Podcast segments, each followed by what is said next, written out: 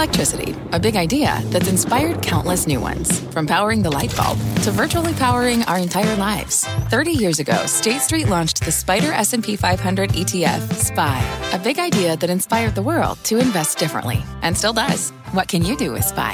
Before investing, consider the fund's investment objectives, risks, charges, and expenses. Visit ssga.com for a prospectus containing this and other information. Read it carefully before investing. SPY is subject to risks similar to those of stocks. All ETFs are subject to risk, including possible loss of principal. Alps Distributors Inc. Distributor.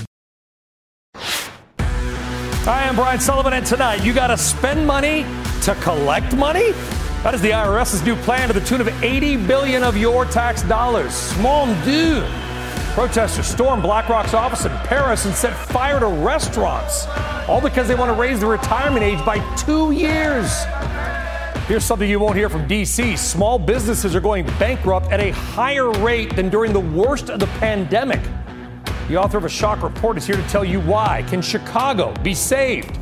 One of the city's top business leaders joins us on the massive challenge facing its new mayor. And Starbucks' much hyped olive oil coffee reportedly is not going down too well with some customers, and we mean that literally. That and much more in the next hour. So belly up or buckle up. Last call is up right now.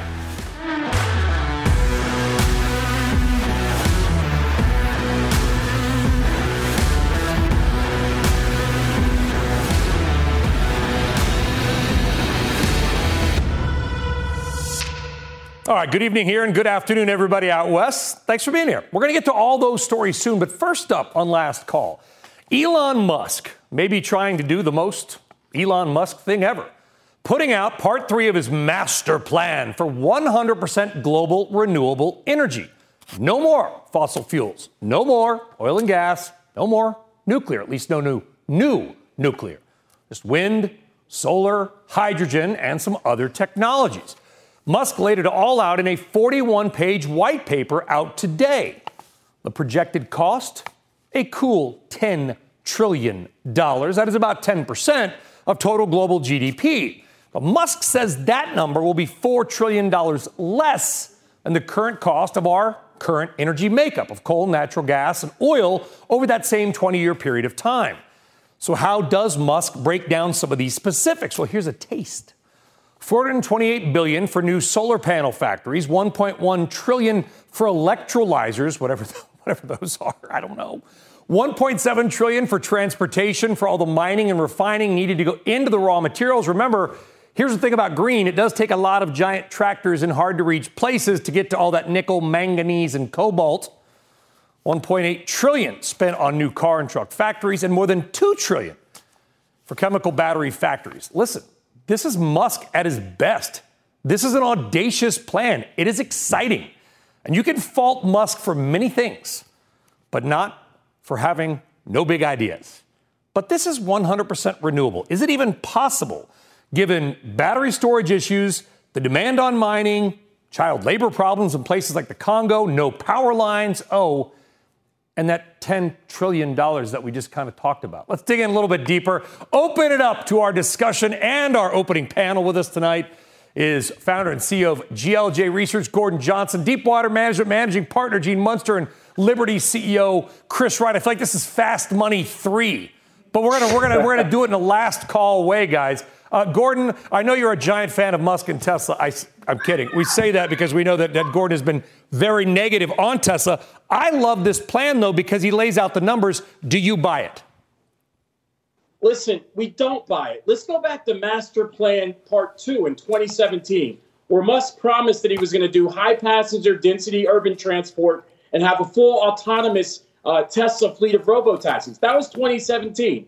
As of right now, you know, April of 2023, he's achieved none of that. Listen, I think this is ridiculous. I think that the idea of replacing distributed baseload fossil fuel energy with intermittent peak load, you know, uh, energy is is is very dangerous, as we're seeing in Europe. And I think really what this is is a money grab. I think Musk is going to use this to raise capital. Um, and you know, he didn't say any of the things that a lot of people wanted him to say. You know, uh, a twenty-five thousand dollar car, talk about robo taxis, etc. So I think this is actually kind of ridiculous to say that we're going to replace fossil fuels with renewables. Batteries are not there. Well, that, Um, okay, so that's, that's so that, let's stay on the technology. Gene Munster, we're going right down your alley, my man. And that's the dirty secret about wind and solar power, particularly wind, is the best batteries, commercial scale batteries in the world last about 12 hours. That's it. You got to use the energy as you make it. Everybody says, well, don't worry, batteries are going to get better.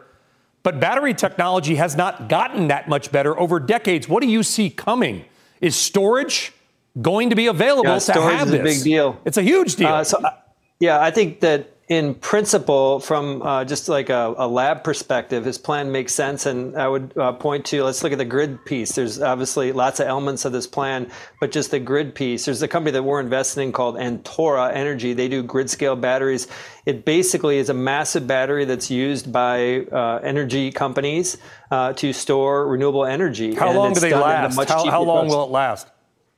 The, the, how long do the batteries last? Well, No, these no, no. The energy in the battery. The windmill goes and it puts the energy Uh, in the yeah, battery. Not even a day.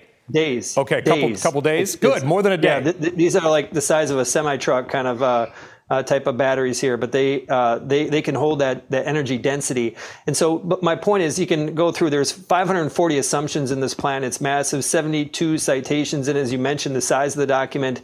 So there's a lot there. But I think from just the first pass principles, I think that this does stand the test of uh, being able to uh, at least uh, show the world where it can go. The Congo and all these other areas, uh, it's going to take a lot longer than 20 years. But from a technology standpoint, this can happen. This plan can happen. It, ca- it, it certainly can, Chris. But here's the thing: we talk about batteries and intermittency here. Natural gas, whatever people think of it, natural gas is available pretty much forever, right? You can store it. You're not going to. You maybe lose a little bit of it. The wind power, you need to really build about two to three times what you would actually need, correct? Because then.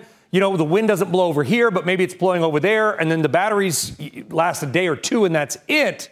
What do you make of Musk's plan? I, I, I do like the fact that it's, it's audacious.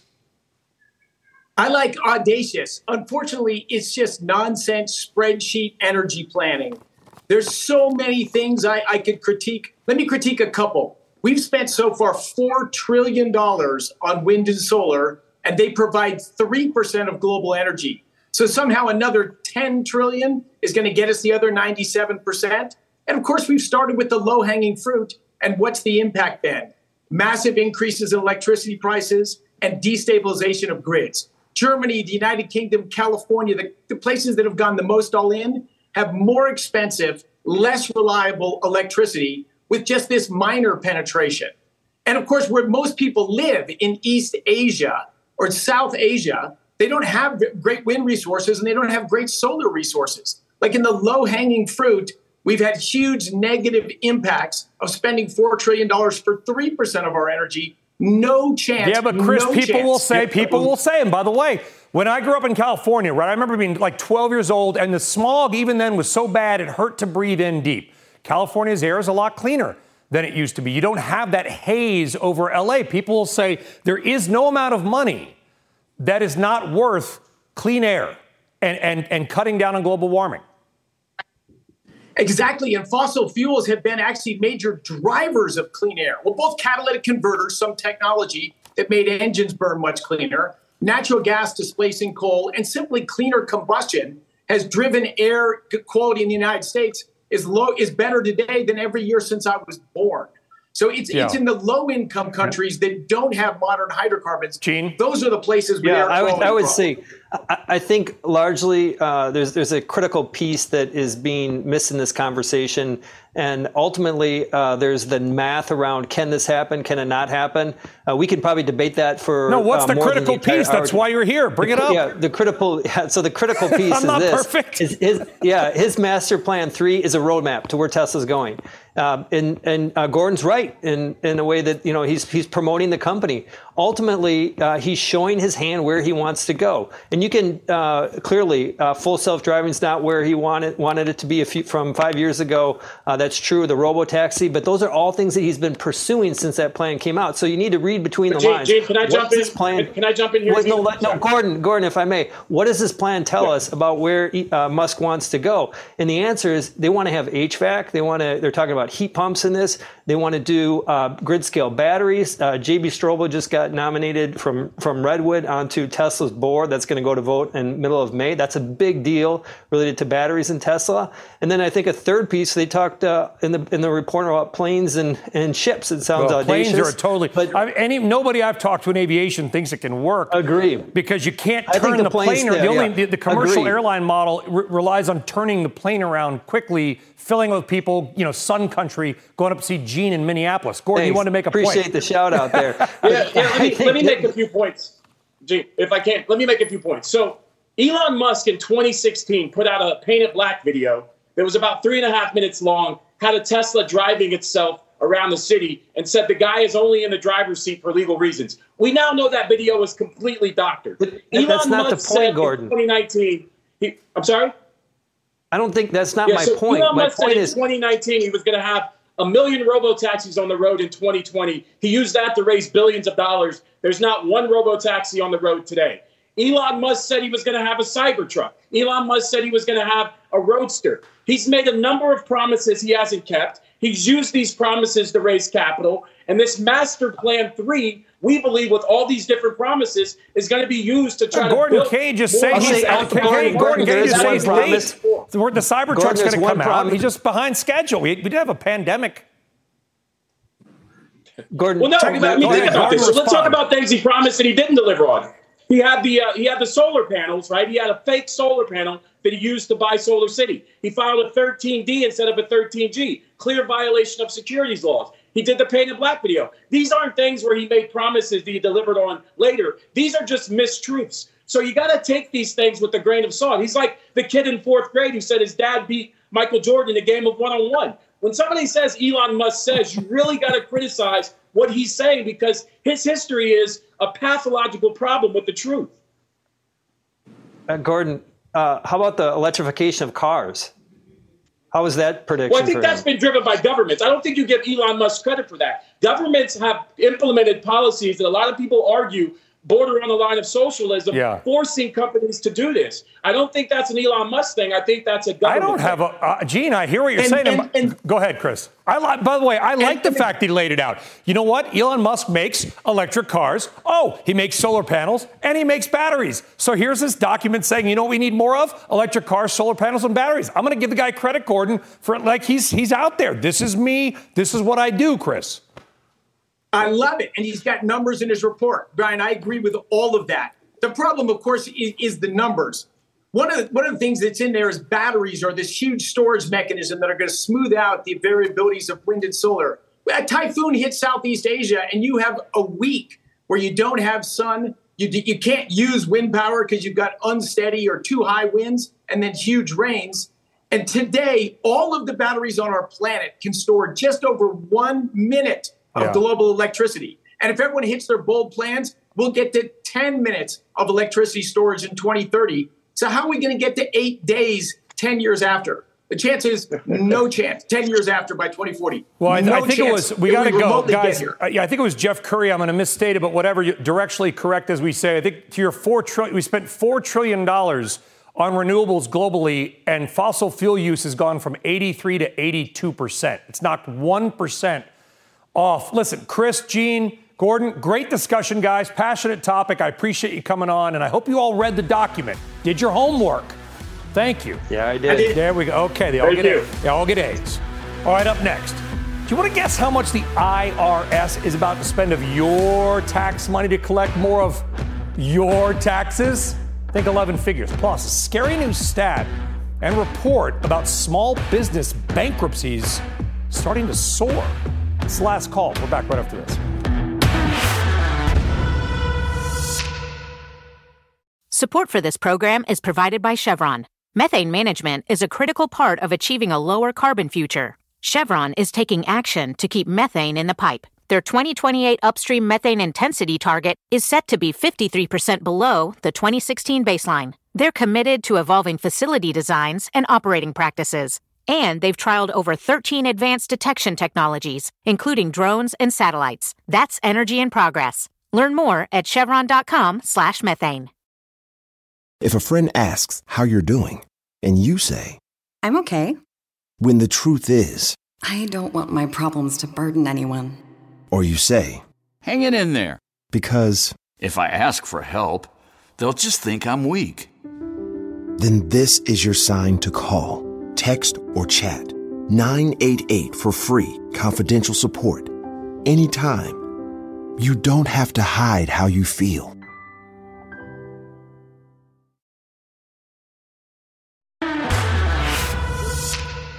All right, welcome back. An $80 billion overhaul for one of America's most loved institutions, the IRS.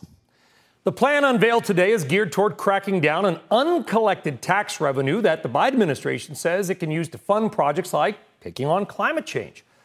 The IRS says it's going to use $80 billion to hire more than 7,000 new enforcement employees, upgrade its technology and infrastructure, as well as increase the number of audits on those making above $400,000. So, how might this impact you? Joining us now is New York Congresswoman Nicole Malliotakis, representing Staten Island. I love it. Uh, Congresswoman, thank you very much for, for coming on the program. Uh, you're also one of the leading Republican voices calling for raising the limit on state and local tax, what we call SALT deductions. They're capped now at 10,000. First off, I want to hit the IRS news. I know there's a lot of media. It's been like they're going to hire 87,000 agents. No, they're not. But it doesn't seem possible that there's no way this doesn't also raise audits on middle class people. Absolutely. Uh, Secretary Yellen became, came before our Ways and Means Committee last month, and she basically said that the percentage would remain the same across the board. And that means that uh, 90% of the audits will be for those under $400,000 a year. So that is really what we've been saying all along that this was going to increase the audits for the middle class. And President Biden keeps talking about those earning over 400,000, but the fact is it's 90% that is below 400,000 that are being audited. audited. Now, he's trying to basically pay down our debt by you know, shaking down the middle class, really trying to find every single penny and and that he possibly can from hardworking Americans. He's not looking at pro pro growth tax policy. He's not looking for better trade deals that can open up new markets for American products overseas.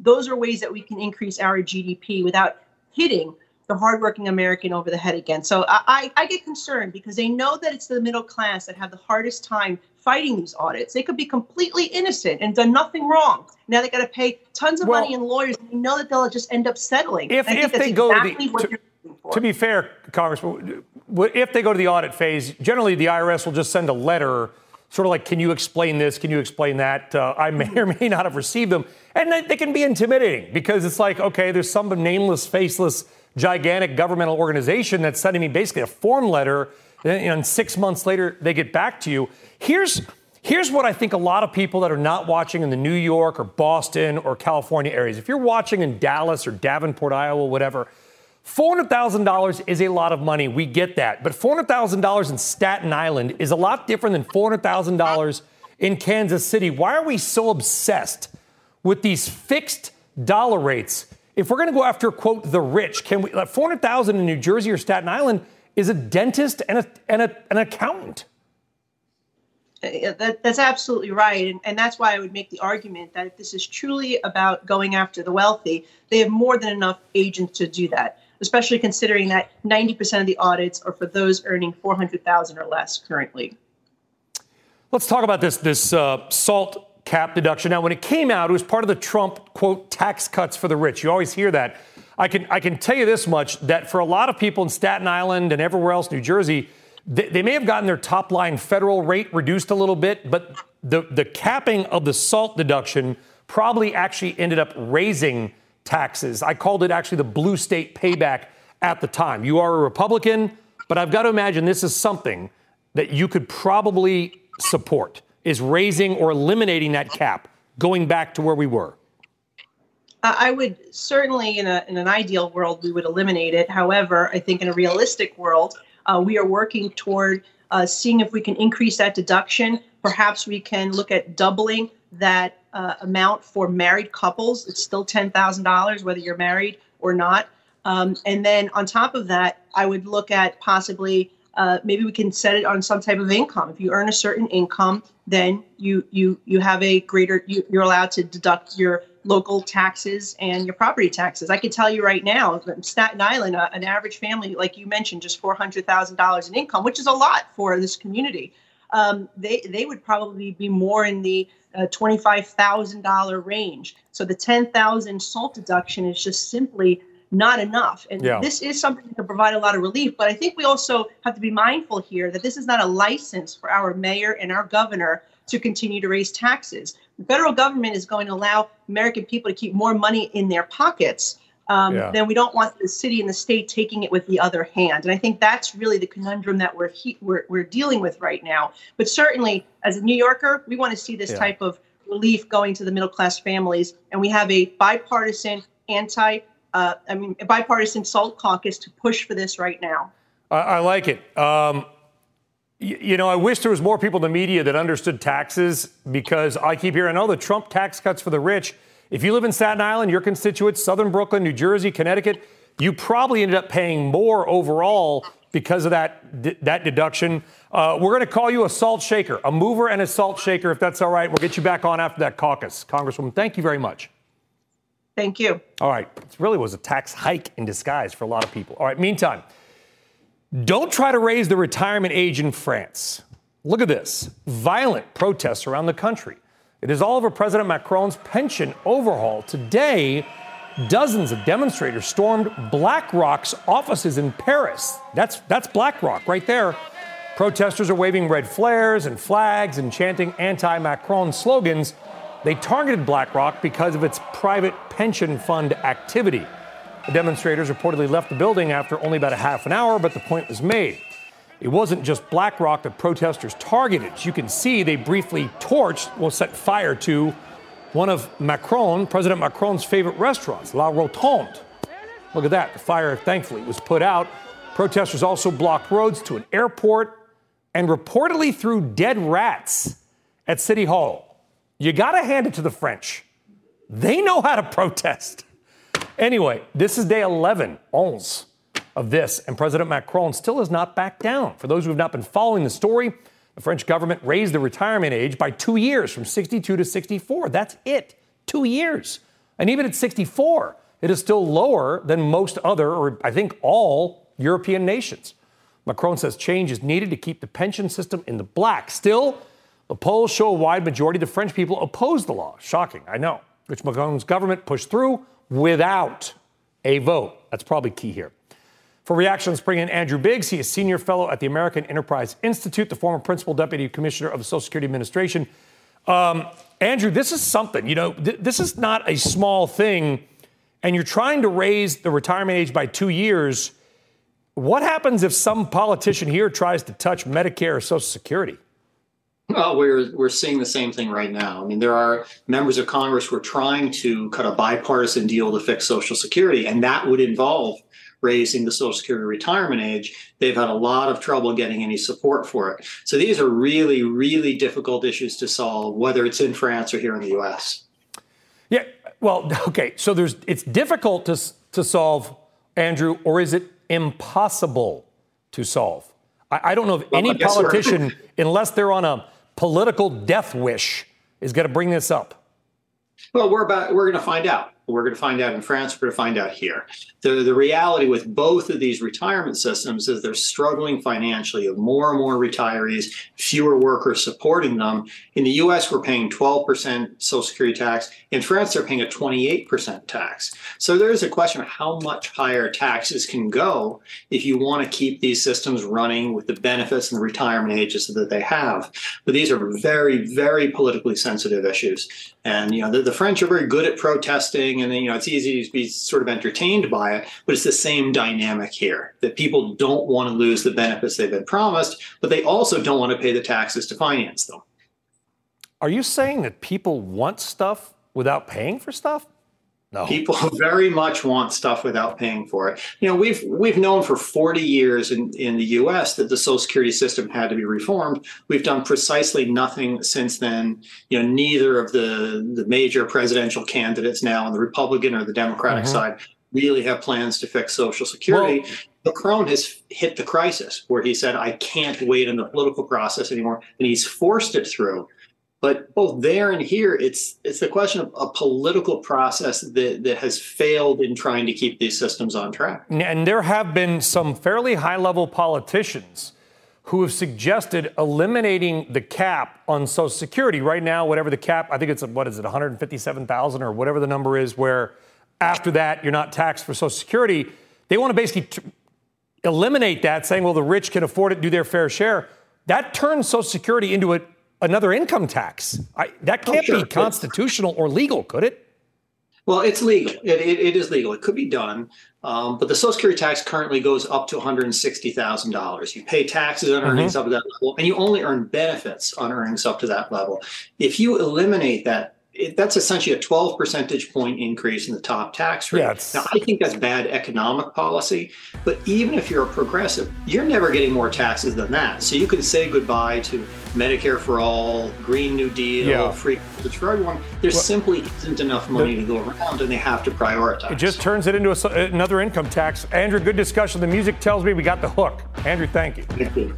All right, still ahead. Why are small businesses suddenly going bankrupt at record levels? The author of an alarming new study will join us next.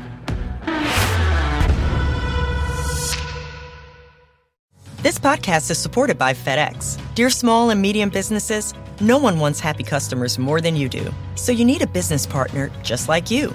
Like FedEx, who understands your passion for serving your customers because they have the same commitment towards you.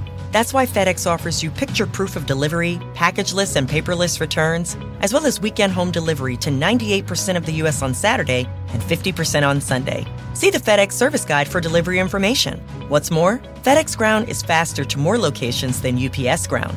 Trust FedEx for timely deliveries. See what FedEx can do for your business. Absolutely, positively FedEx.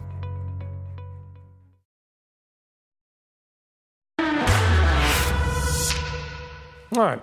More cracks may be emerging in the American economy. Businesses are filing for bankruptcy at a record pace. In fact, UBS analysts say that private filings year to date have gone above their COVID peak by a wide margin.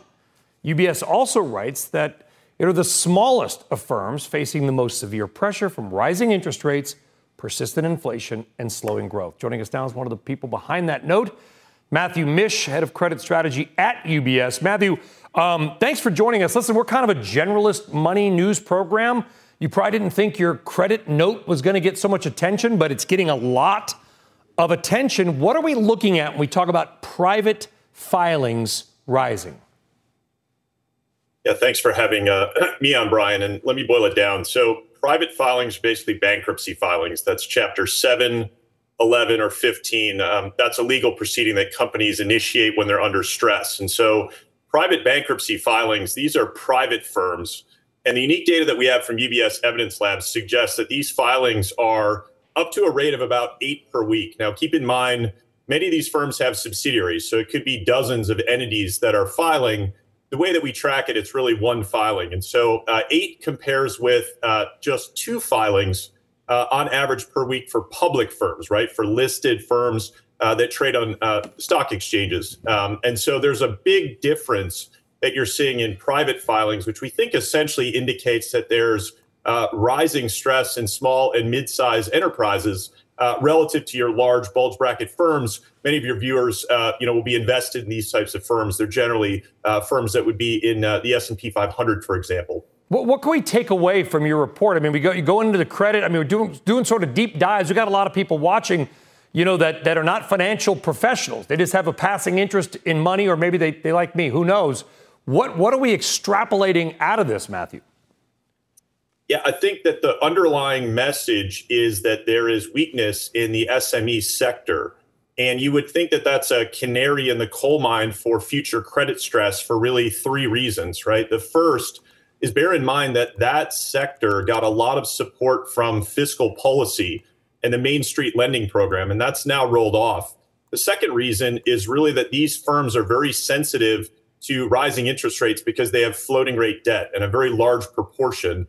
And then the third is really that they have less funding options, right? These are entities that generally have to go to a bank uh, or to uh, direct yeah. lenders. They can't go to syndicated bond or loan markets. So, so how quickly, is, how, how, bad? I'm sorry to interrupt, but I'm getting the hook. But I got to ask you this: what? How bad is this banking issue, if at all, going to affect, make it worse? In other words.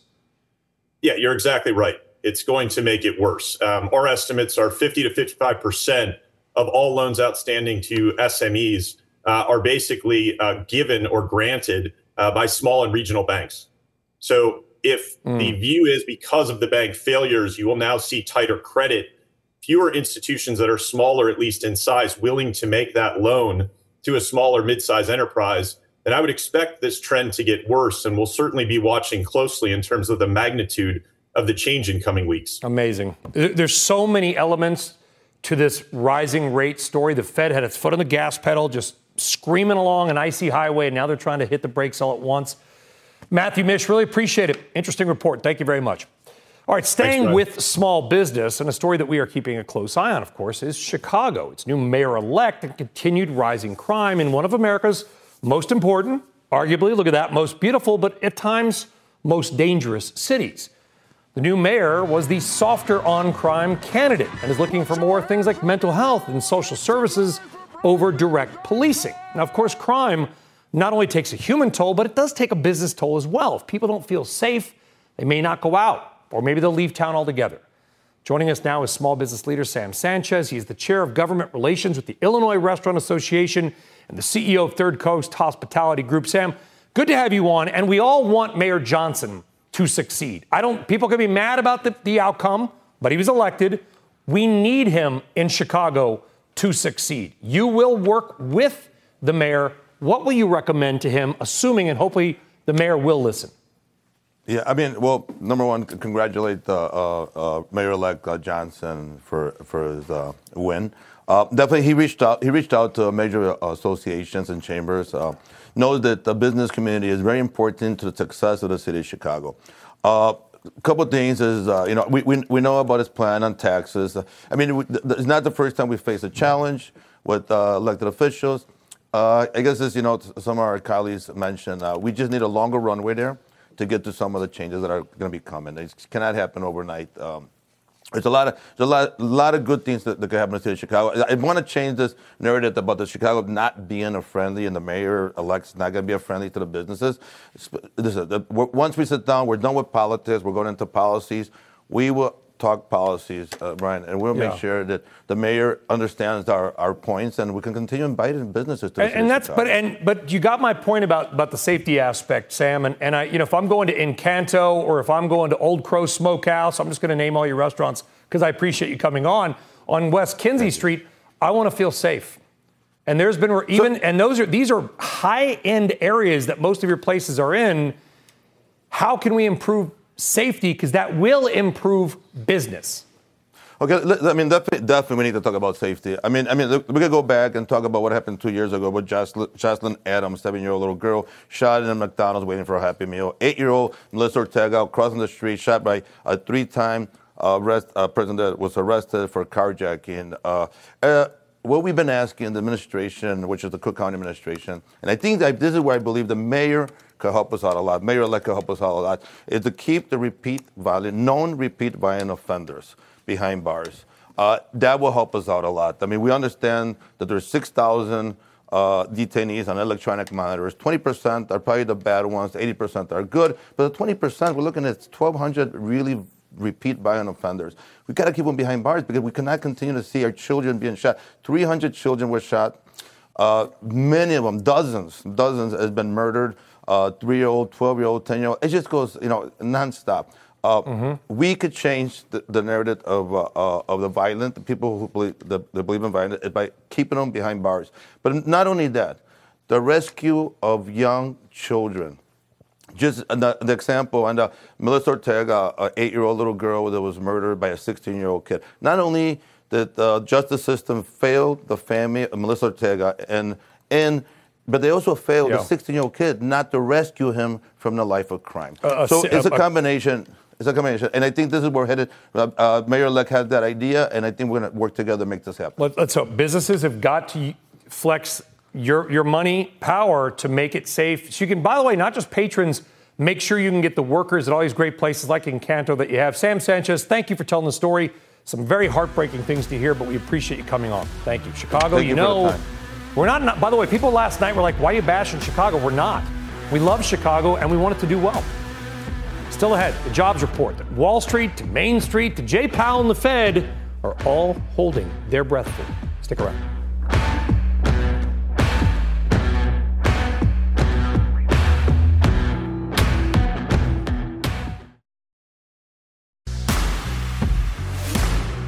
All right, welcome back. It is time now for a very quick last call watch list. Levi Strauss suffering a tear in its first quarter results.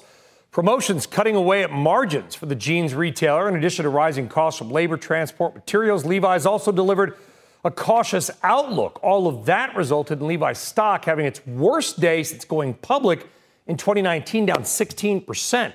Levi's CEO Chip Bergh spoke out on Mad Money with Jim a bit earlier.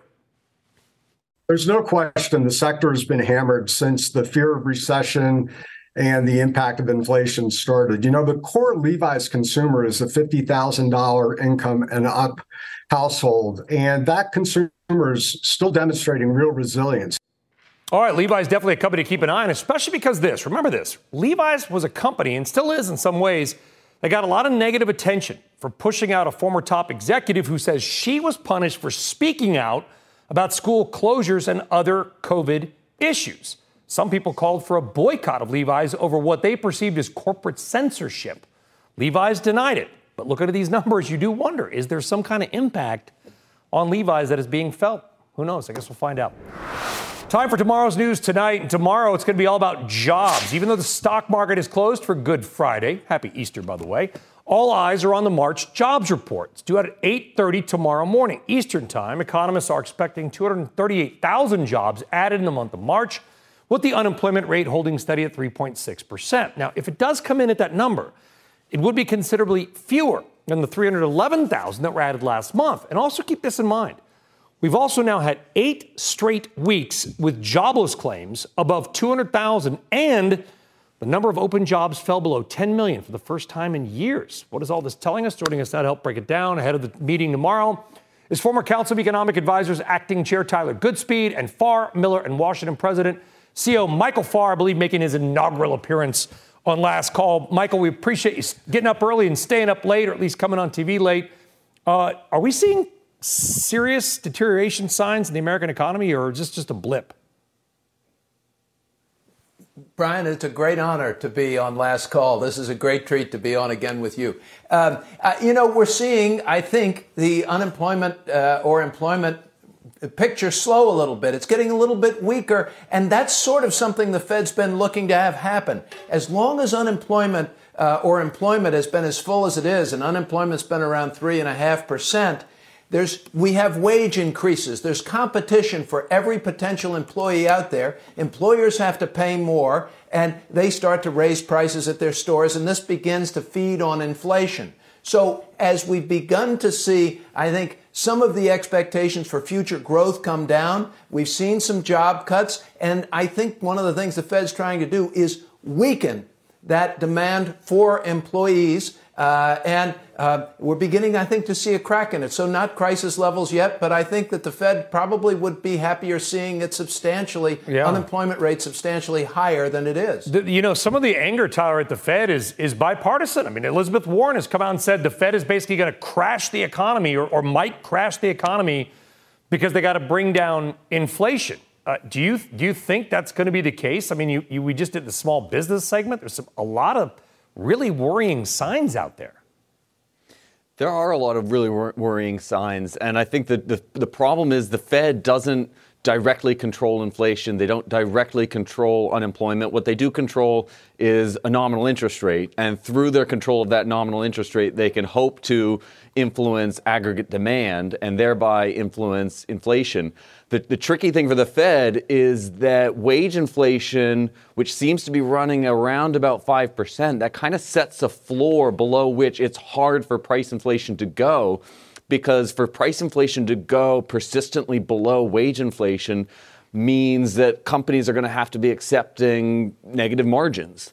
And if they don't accept negative margins and they just sort of let price inflation go down to wage inflation, then the Fed's going to have to hike rates by even more. So, so this is why it's. Uh, it's it's a tricky situation for the Fed, and unfortunately, the labor market is is a potential casualty of their effort to get inflation back under control. Yeah, and that's the grim part of it, Michael. And I got an email from a from a friend of mine, a guy named Sean Johnson, a guide on Global. Sean, if you're watching, go Hokies. Thank you very much. And, but and, and Sean was a money manager forever, Michael, and he and he mentioned something that I haven't really said or heard in a while on CNBC, which is even with this huge spike, we're pretty much where interest rates have been historically sort of the median for 50 years. Is there any way that we are maybe, because we are TV, right, exaggerating the yep. impact of these of these rates?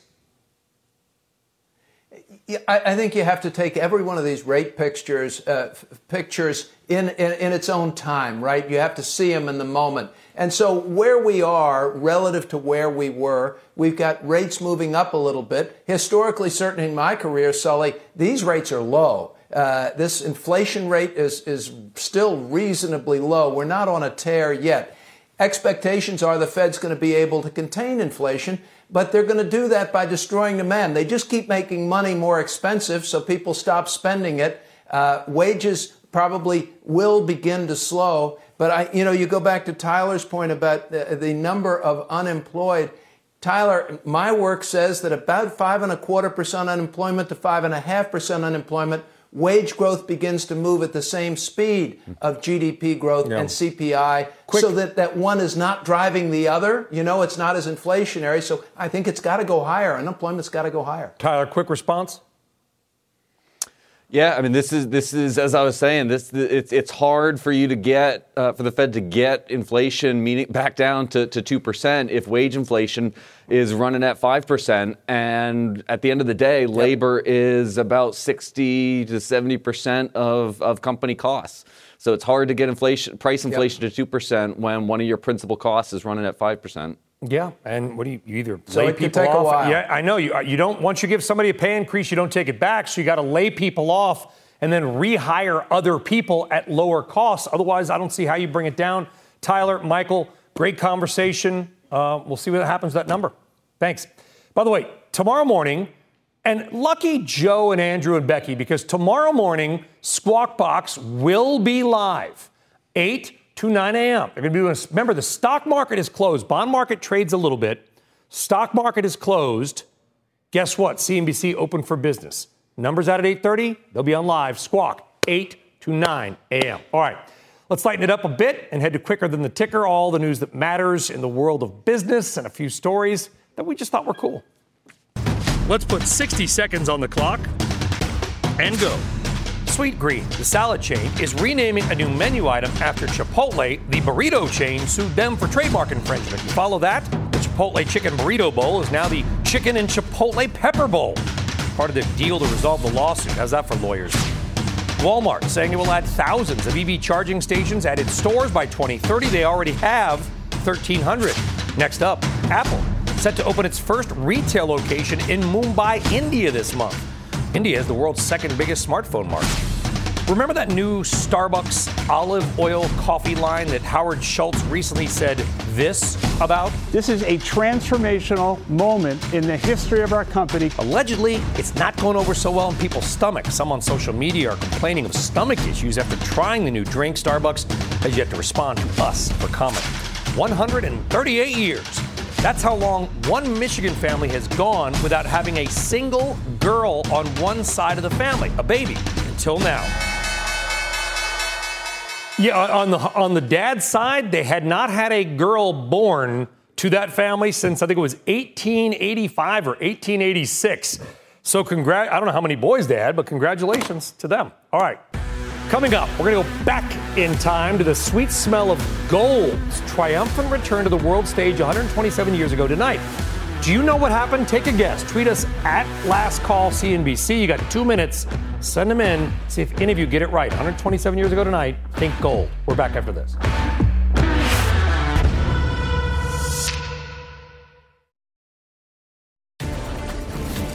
Uh, welcome back. Quick news alert for you. Breaking, it. we're live, folks. Tesla looking for a switch up to its board The automaker is nominating J.B. Straubel. The name sounds familiar. It's the former chief technology officer to the board of directors. Straubel spent 14 years as Tesla's CTO. If confirmed, he will succeed Hiromichi Mizuno, who is not standing for reelection. So a little tweaking there of the Tesla board. All right. We asked you before the break, and only one of you got it right. You know what happened 127 years ago today? Well, P.D. Coleman Jr. Phoenix, is, by the way, has a very cool race car, Formula One. I think that's the 77 Tyrrell.